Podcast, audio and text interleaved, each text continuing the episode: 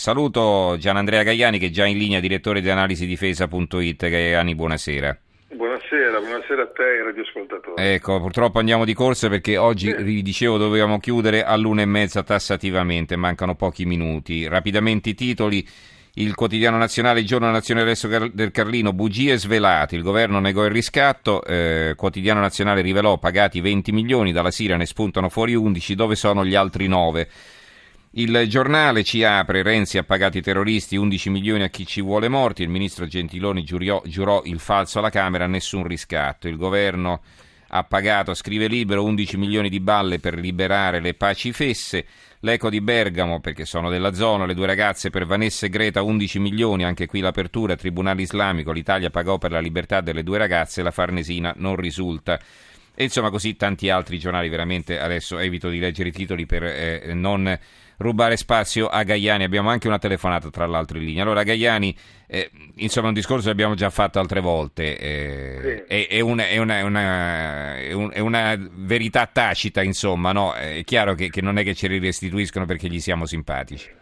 Ma no, il problema è che non è quello di questo governo, è che tutti i governi, anche quelli certo. precedenti, anche in Iraq, il governo Berlusconi, l'Italia ha sempre pagato per liberare i suoi ostaggi, che fossero le due Simone, che fossero queste due ragazze, che fossero eh, turisti catturati nel, nel Sahara e da Al-Qaeda, abbiamo sempre pagato, ma come è giusto il governo, ha sempre, qualunque governo, ha sempre negato di aver pagato.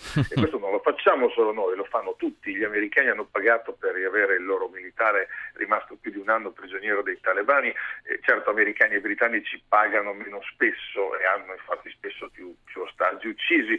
Eh, L'Italia ha sempre pagato e le cose sono emerse. Addirittura abbiamo pagato i riscatti per le navi in mano ai pirati e i pirati ci facevano vedere le foto e il video dei riscatti incassati. Insomma, voglio dire, mai giusto istituzionalmente che un governo menta, vogliamo dire mentire, ma neghi di aver pagato perché se nel momento in cui viene ufficializzato che si paga e diventa una dichiarazione ufficiale di un governo, qualunque italiano in giro per il mondo diventa automaticamente un, un, un obiettivo, eh, certo. obiettivo per chiunque voglia, anche un criminale di strada che voglia incassare due soldi. Non lo facciamo solo noi, lo fanno tutti i governi di tutti i paesi che hanno avuto degli ostaggi da liberare e che hanno scelto la strada non del blitz, non, non, del, non del, rifiuto, ma del portare a casa i propri connazionali pagando quello che c'è da pagare. Ovviamente anche in questo caso soldi finiti in mano a gruppi islamisti, estremisti islamici, in questo caso il Nuruddin Zenki, che ha fatto anche parte dello Stato islamico, poi ne è uscito l'anno scorso, che opera nella zona di Aleppo e vicino ai movimenti salafiti, beh, peraltro vicino a quei gruppi estremisti islamici che vengono finanziati da paesi come l'Arabia Saudita, la Turchia e il Qatar, che sono nostri alleati ai, mm-hmm. ai quali noi vendiamo armi regolarmente, quindi voglio dire, non ci scandalizziamo, non facciamo le verginelle per queste cose. Paolo da Roma, buonasera. Sì, Ultima telefonata di oggi, prego. Dunque, niente, se è vero che il governo italiano ha pagato il riscatto per la liberazione di queste due pseudo volontarie, contesto questa operazione perché i soldi di qualunque riscatto servono ai sequestratori per acquistare armi, armi che poi servono per uccidere non due persone, ma moltissime persone, soprattutto donne e bambini, e non solo in Siria, ma anche in tutto il resto del mondo attraverso attentati. Quindi la liberazione delle persone sequestrate dovrebbe competere più che altro ai loro familiari, ai loro parenti, ai loro amici, sia direttamente sia attraverso appelli lanciati attraverso i media uh-huh. e non allo Stato italiano, perché in questo caso lo Stato italiano si farebbe complice di questi omicidi di gente comune che uh-huh. che ha tanta invece tanta tanta voglia di vivere. Grazie Paolo per questo suo intervento. Allora Gaiani traiamo le conclusioni rispondendo Beh, anche all'ascoltatore.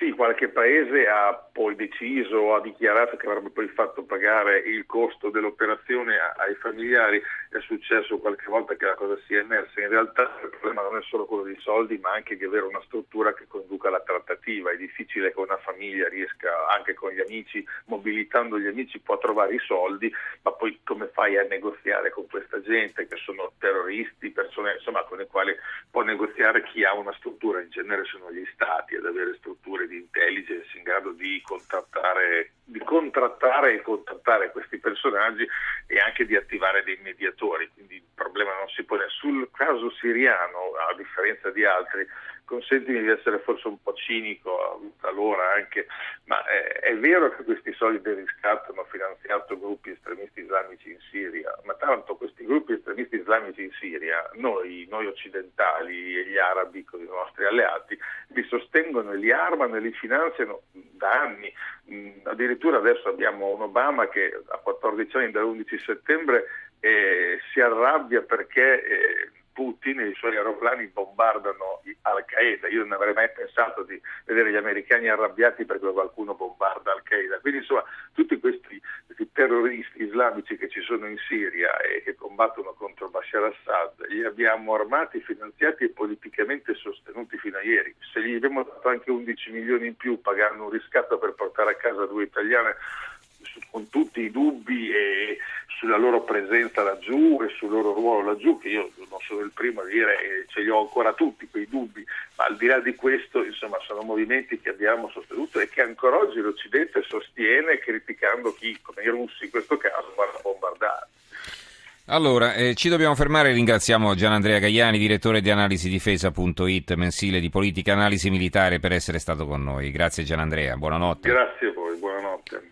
Allora abbiamo poco meno di un minuto, ci sono molti titoli su un altro argomento, eh, l'ingegnere a processo per i morti di amianto, il titolo del giornale, a processo per la strage dell'Olivetti, il lunedì nero di De Benedetti e Libero, il fatto quotidiano, Carlo De Benedetti e Passera a giudizio, omicidio colposo, 17 morti di, avia- di amianto, Ivrea, processo agli ex manager Olivetti, il manifesto, i fratelli De Benedetti, Passera e Colaninno a processo per l'amianto, tutti big dell'Olivetti, quindi come vedete questa è una cosa che non è che eh, la troviamo soltanto su alcuni giornali, ne parlano davvero tutti, vi ho pre- scelto intenzionalmente due di destra e due di sinistra. Allora, eh, penso che ci possiamo eh, fermare qui, ci sono vari titoli sulle pensioni, titoli sull'accordo di libero scambio tra gli Stati Uniti e i paesi del Pacifico, e l'apertura per esempio del Sole 24 ore, titoli sul canone RAI, magari un argomento che affronteremo nei prossimi giorni. Il canone RAI in bolletta, questa idea di eh, Renzi attaccata da molti, ma ricordiamo che era un progetto anche di altri governi in passato che poi non erano mai riusciti a condurre in porto questa idea, questo progetto. Allora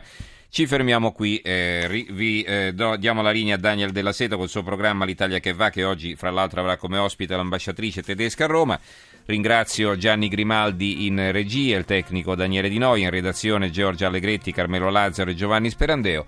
Ci risentiamo domani sera per un'altra puntata di Tra poco in edicola. Grazie a tutti e buonanotte.